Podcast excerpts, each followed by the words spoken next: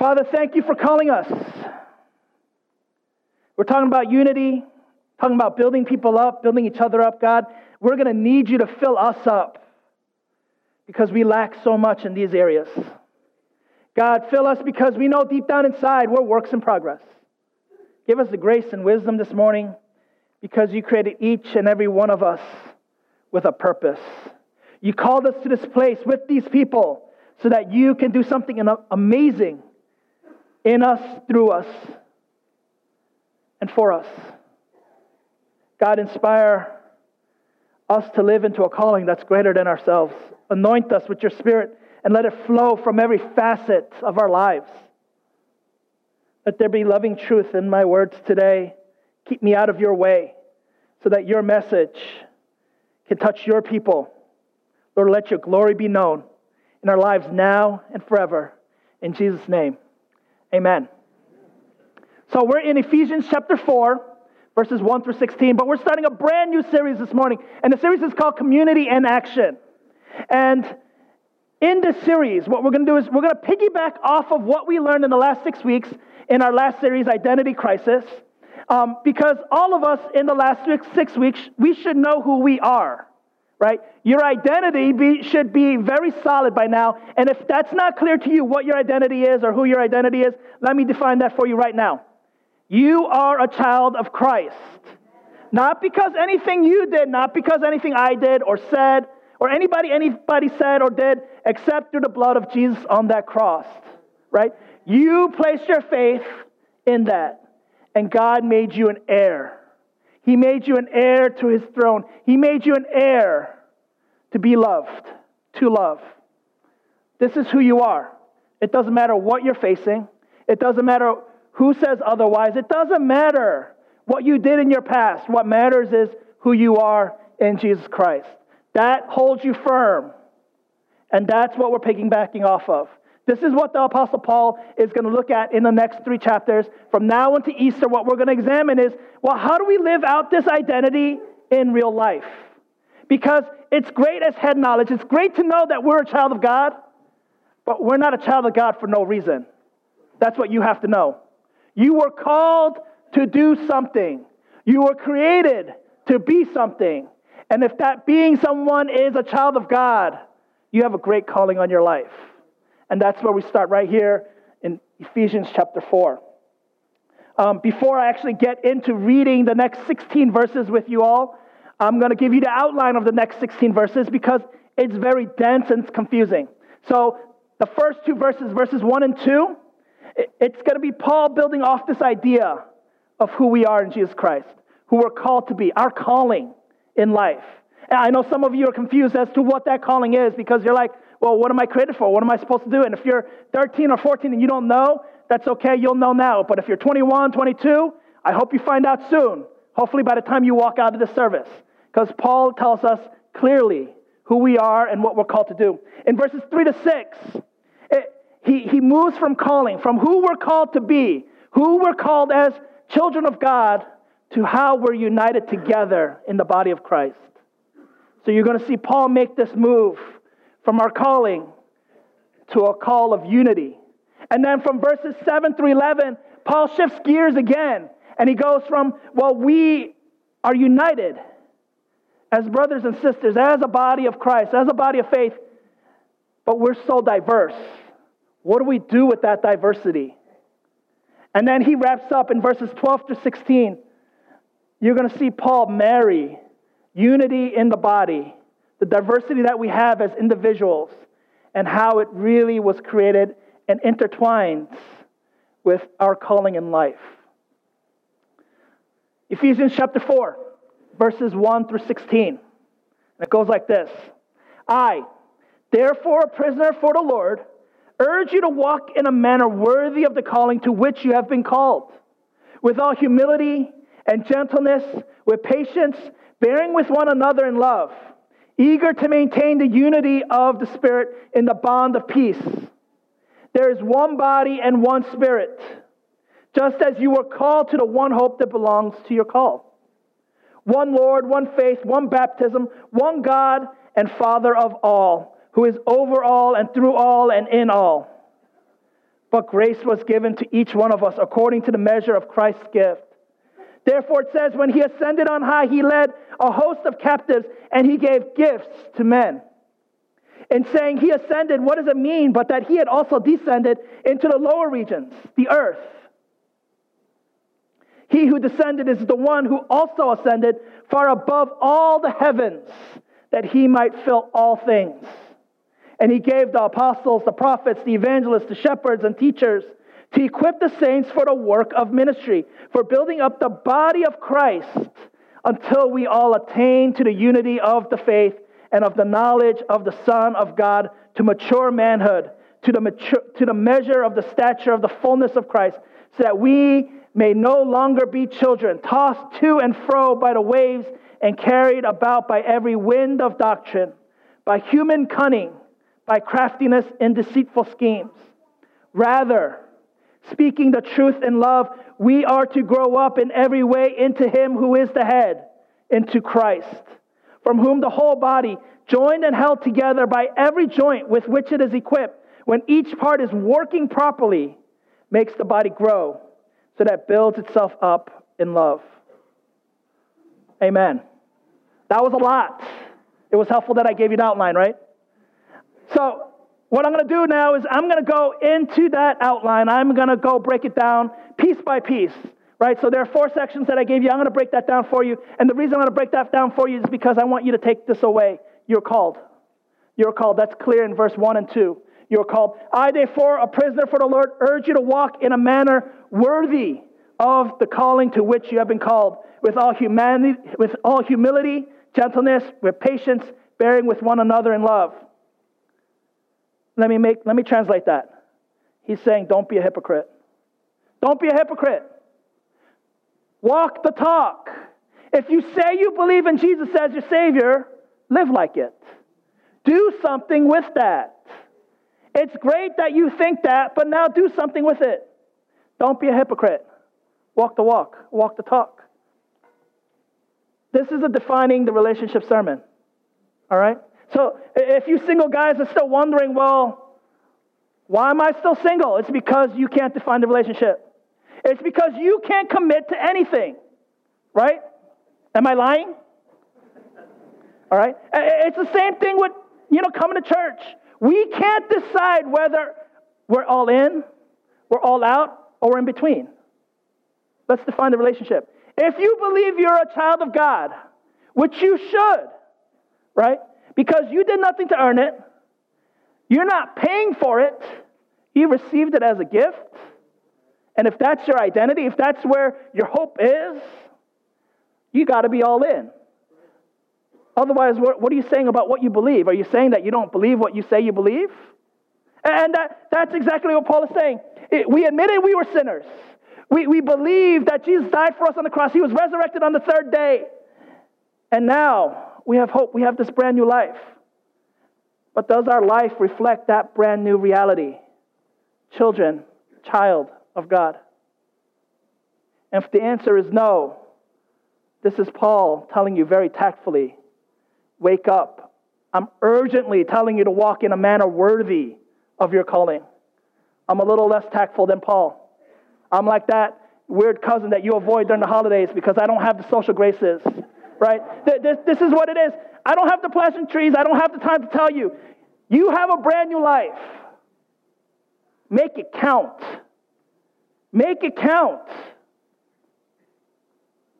This is what we're called to do. Make it count. And so I know some of us were waiting. We're saying, God, what are you calling us to? What do you want us to do in life? But if you were Christian for more than five minutes, you have something to add. You have perspective. You have experiences. You have done things and seen things. It counts for something. You were saved for something. You were saved for the ministry of the gospel. Now, if you're trying to figure out, well, how does it all play together? What does it mean in real life? And you're still questioning Jonathan, that's great in theory, but what does it look like? Um, Paul goes into verse 2 and he gives us four verbs, four characteristics that none of us embody. I, I know I don't embody it on a regular basis, and that's okay because I don't have it all figured out. And that's okay, and that's what I'm telling you. It's okay if you don't have it all figured out. but I'm doing something about it. I'm doing something, living into that calling. So, because I don't want this to be Christianese, because we've heard these verbs, we've heard these words so often, let me define them for you. So, the four verbs that he says in verse 2 in all humility, gentleness, patience, love, embody your calling. That's what makes your calling worthy. When you embody these characteristics.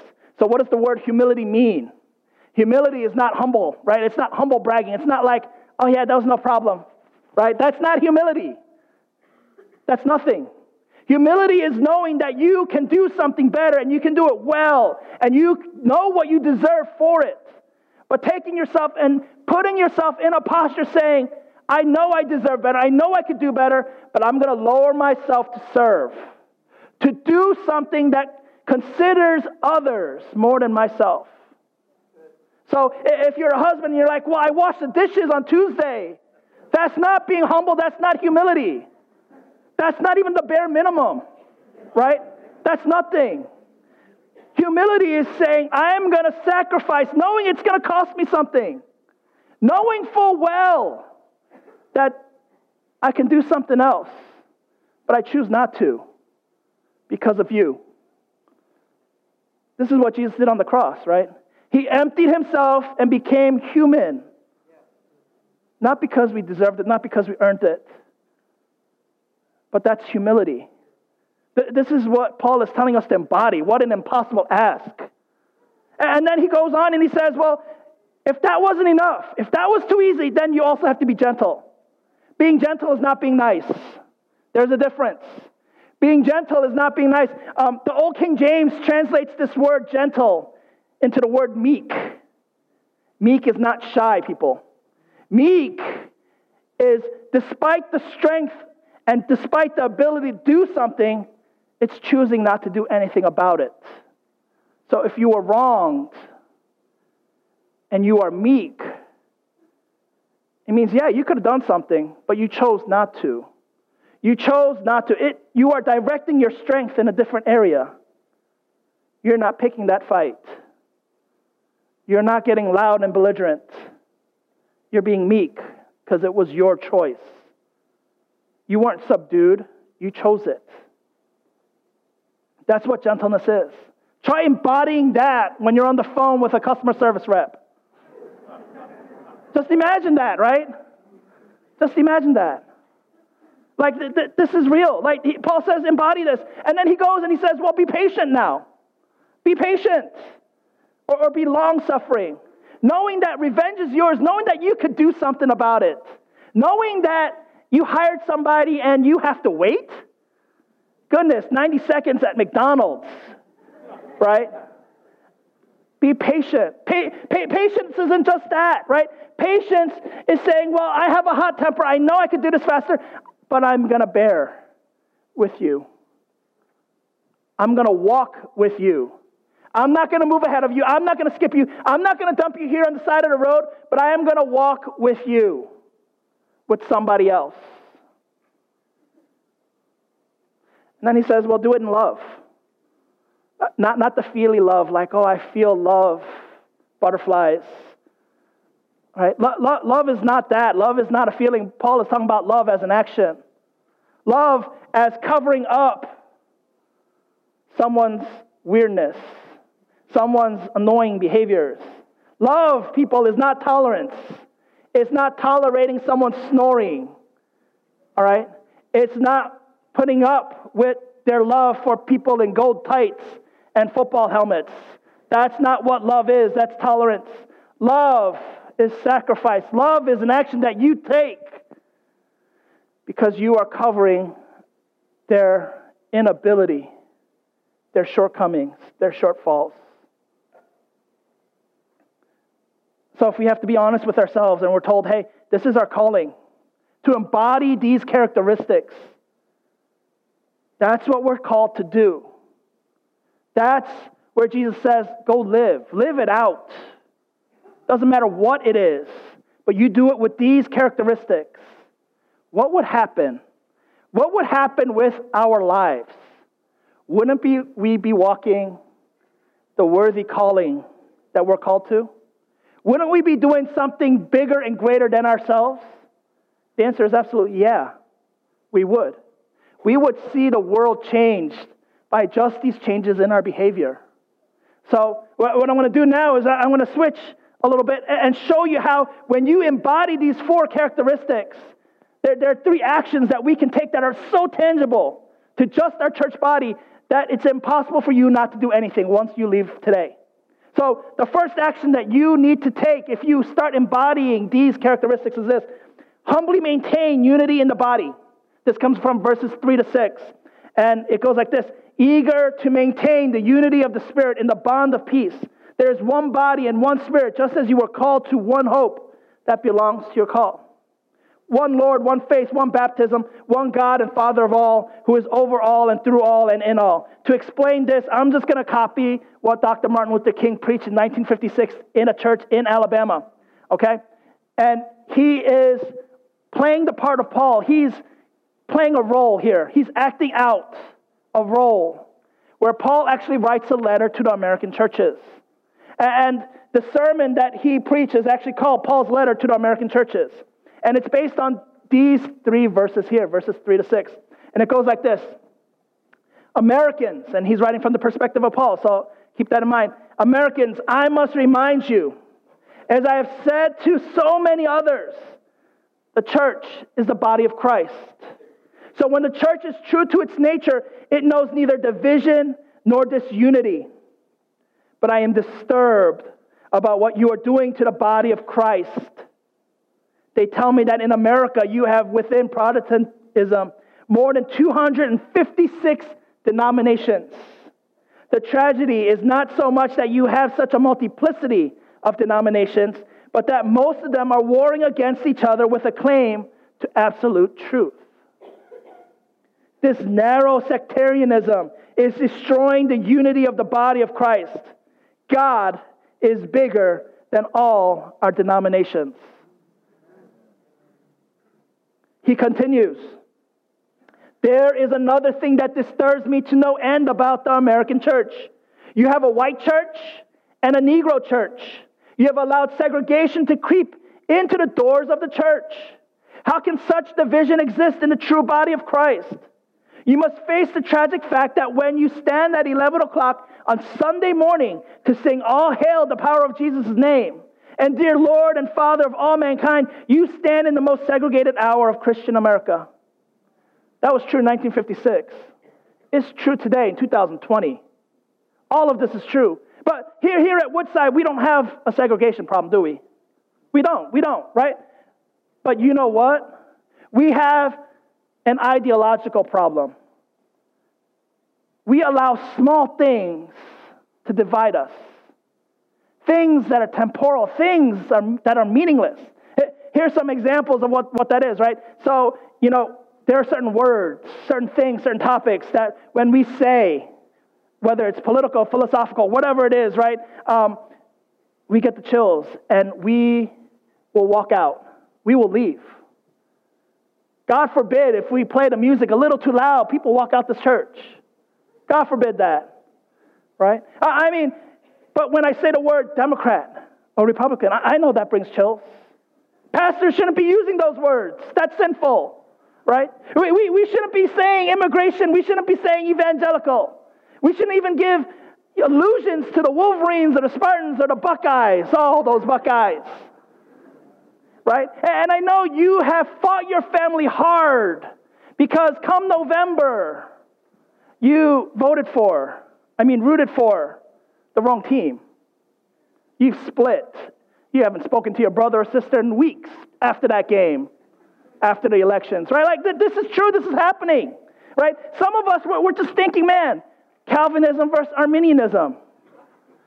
You'll divide over things like that, and some of you look at me like, what does that mean? And I, I don't know, I can't tell you. Because it doesn't add a value or have anything to do with my regular real life. Neither does it do yours.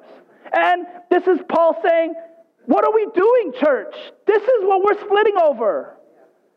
Vocabulary that means nothing. Can you tell me the difference between a Democrat and a Republican these days? They don't have a platform. There is no difference. They're all cheaters, liars, and cons. That's what's proven. That's what's in the news, right? Come on. But we have one Lord, one Jesus, one hope. We are a child of God. That's what we're unified in. Let's stay unified in that. We have to be humble enough to unify in that because we all have preferences, don't we? We all have things that we want. We all see things differently. But when we humble ourselves to being united, it changes how we act and give and love and are patient with each other, with one another. That's what membership's all about. So, some of us, we're so afraid of commitment that we've been coming to this church for years. We're not members. Uh, let me tell you something about membership here at Woodside. It's one class, people. One class. One class. We offer it every single month, right? Every single month. But you're afraid to walk in for one hour. What's wrong with you? right?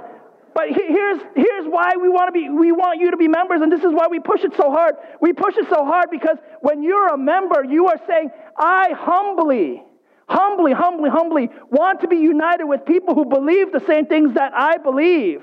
That Christ is Lord, that Jesus died for my sins, that He was resurrected on the third day, and that I get to walk with other people in my faith. And I'm going to do that, being united with people because we weren't meant to walk faith alone, to live faith alone. This is what membership is.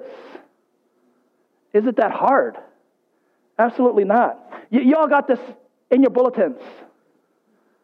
Uh, I'm going to make this so easy for you. On the back, all you have to do is write your name, right? You don't even need to give me your phone number or your email address. Just give me your name. Put it in that box on the Connect desk. Show up to class 10:30 next week. Look how easy it is.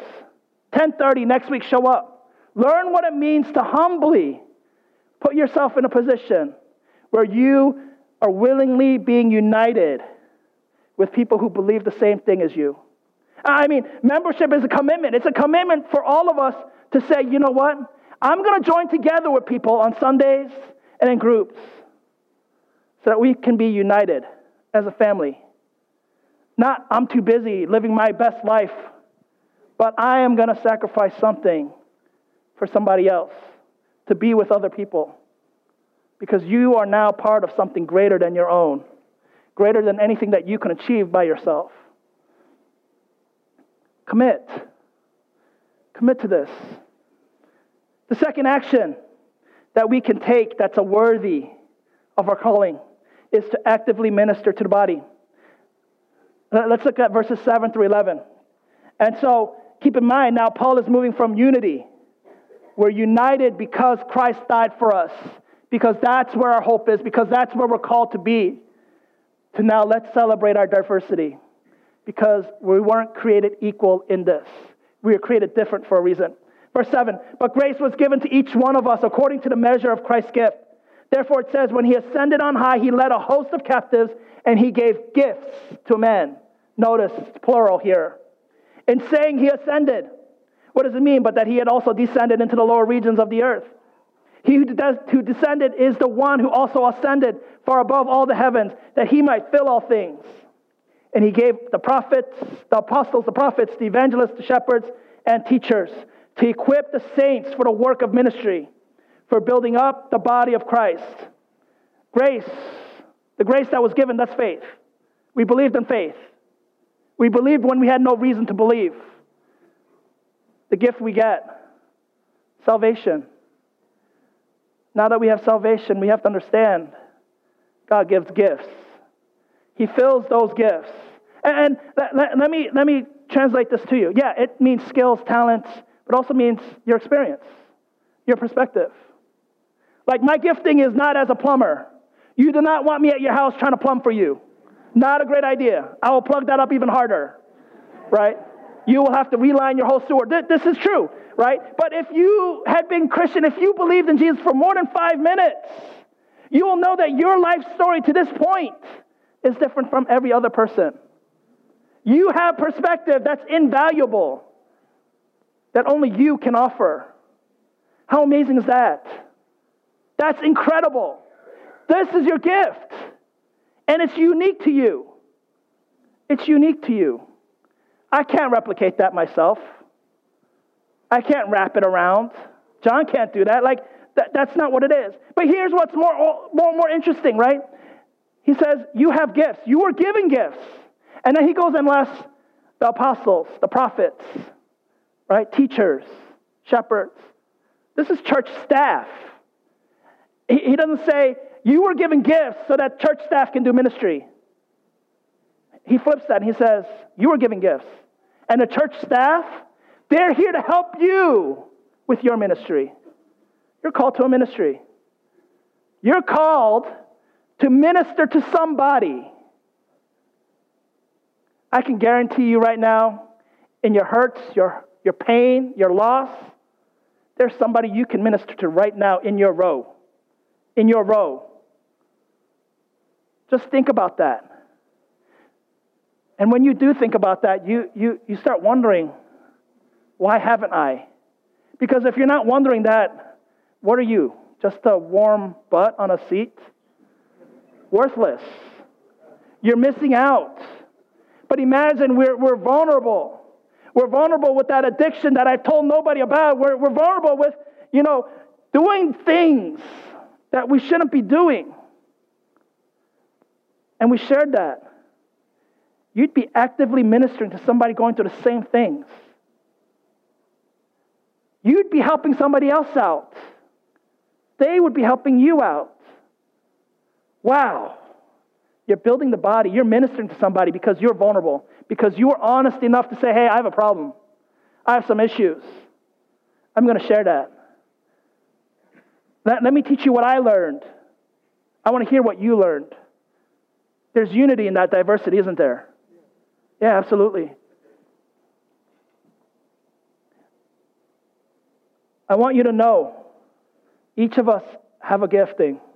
Each of us are responsible for that gifting. So, we opened up this warming center yesterday. And for all of you who have sacrificed and donated goods and services, thank you from your heart. You've done something good. For those of you who are volunteering your time this week, thank you. You have a unique gifting. You have a unique experience. And the people who are coming in as guests, they do too. And we're going to build each other up. We're going to build each other up. In fact, people believe in this so much that people who don't even follow Jesus, people who have no place in our church because they're located far, far and away, they're giving to this cause. They're donating to this cause because they've heard about your heart, because of the actions that you're doing to minister, because they want to empower you.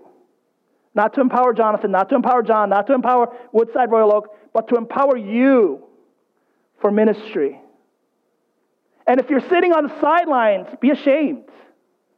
You've missed out on an opportunity. Why have you let this pass you by? You could have done something. You could still do something. Why are you letting people who don't even believe in Jesus take your responsibility up? Just think about that. Why are we allowing that to happen?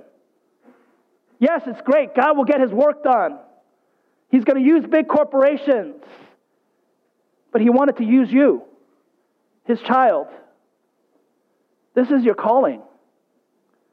This is your calling. Don't just sit around. Be vulnerable. Minister to somebody. Get to know somebody here in this body of faith that we have. I'm sure, so very sure, that you have a lot more to offer than you think. Here's my final point lovingly speak truth to the body. Let's go to verses 13 to 15. Until we all attain to the unity of the faith and of the knowledge of the Son of God, to mature manhood, to the measure of the stature of the fullness of Christ, so that we may no longer be children tossed to and fro by the waves and carried about by every wind of doctrine, by human cunning, by craftiness in deceitful schemes. Rather, speaking the truth in love, we are to grow up in every way into Him who is the head, into Christ. You see, the purpose of us using our gifts to actively minister to our body of faith is so that we can speak truth, to speak hard truth sometimes. But when you look at this, to speak truth in love, um, it's not just saying hard things in a nice way. It's not softening the blow, right? So let me tell you what it's not, because that's easier for me to describe. It's not me going like, um, I'm going to fire you because you suck at your job, but you have a great character. You'll get picked up by another company soon. That, that's not hard truth, all right? That's not softening the blow. That's not what Paul is talking about. It's not, right? That's not what Paul is talking about. Paul is talking about saying, hey, you're living in sin. You say you are one thing, but you're messing up. And some of us, we, we gotten to a point where we're so nice, so patient, or so we think we're patient, but what we're really doing is we're avoiding the hard conversation. You left your family. You stopped going to work. Get your butt back to work. Get your butt back to family. Stop doing drugs and alcohol. It's messing you up. We're so afraid to say that. We're so afraid of confronting people with the truth that it pains me. And it pains you because I know you're thinking about it. And this is what Paul is saying. He's saying, speak truth in love. Speak to see to people around you. Knowing full well that, you know what? I see a problem, I see an issue. Let me do it lovingly, not, not let's, let's do it and let's make him feel bad or let's make her feel bad about them messing up, but let's do it so that they correct their life, to show them the perspective that God has of their life, to show them what God thinks their life is worth.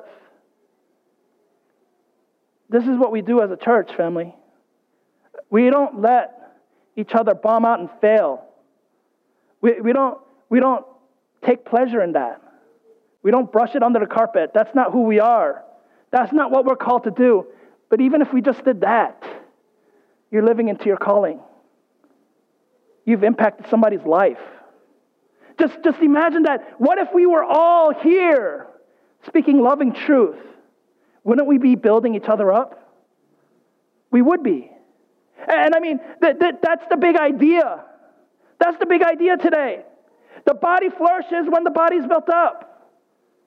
When we embody humility, gentleness, patience, love, then we can humbly be united. We can actively minister to the body. We can speak truth into people's lives. We'd build each other up. Verse 16 From whom the whole body, joined and held together by every joint with which it is equipped, when each part is working properly, makes that body grow so that it builds itself up in love. That's revival. That's world change. When you live into your calling, and it's so easy. It's so easy. If we just do that, society changes because we start impacting people right around us. Not Jonathan, not John, but you. You are way too valuable to sit there and do nothing. You have way too many gifts. And there are many people who need you to use those gifts. Jesus understood that he had to pay the price so that we could realize our value. Not in some areas of our life, but all areas of our life. You're not disqualified because you don't have it all together. You're qualified by the blood of Jesus. Remember that. There is no escaping that love. Go with that boldness and seek to minister and build the body up around you. Listen, if you've never believed in Jesus Christ as your Lord and Savior, make that decision. Make that commitment to believe in God who comes and loves you, not because of what you did, not because of what you earned, not because of how many degrees that you had, but because you are you, because He created you, because you, in all your flaws, are worthy of being called a child of God. Make that commitment. Join this family, join the body. He put brothers and sisters around us to help us carry each other's burdens. Live into that. Carry one another. And if you want to live a life worthy of that calling, pray with me right now. And because we're united in our diversity, pray together, everybody. Father, thank you for uniting us with your Son in one body, in one hope. We didn't deserve this gift of life, but you bought it, to, bought it for us and you gave it to us. You sent your Son Jesus to save us from our sins so that we can be called to do a work that you created us for, a work that is beyond our natural abilities or desires, a work to equip our brothers and sisters. God, just help us commit. Commit to having a unified hope in you. That we can be rooted in humility and gentleness and patience and love that goes beyond our knowledge.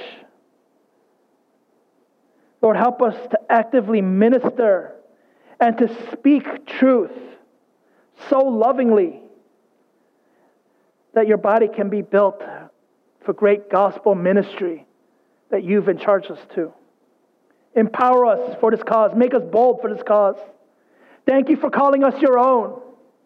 Thank you for giving us brand new life. Lord, help us live into this worthy calling. We pray these things in Jesus' name. Amen.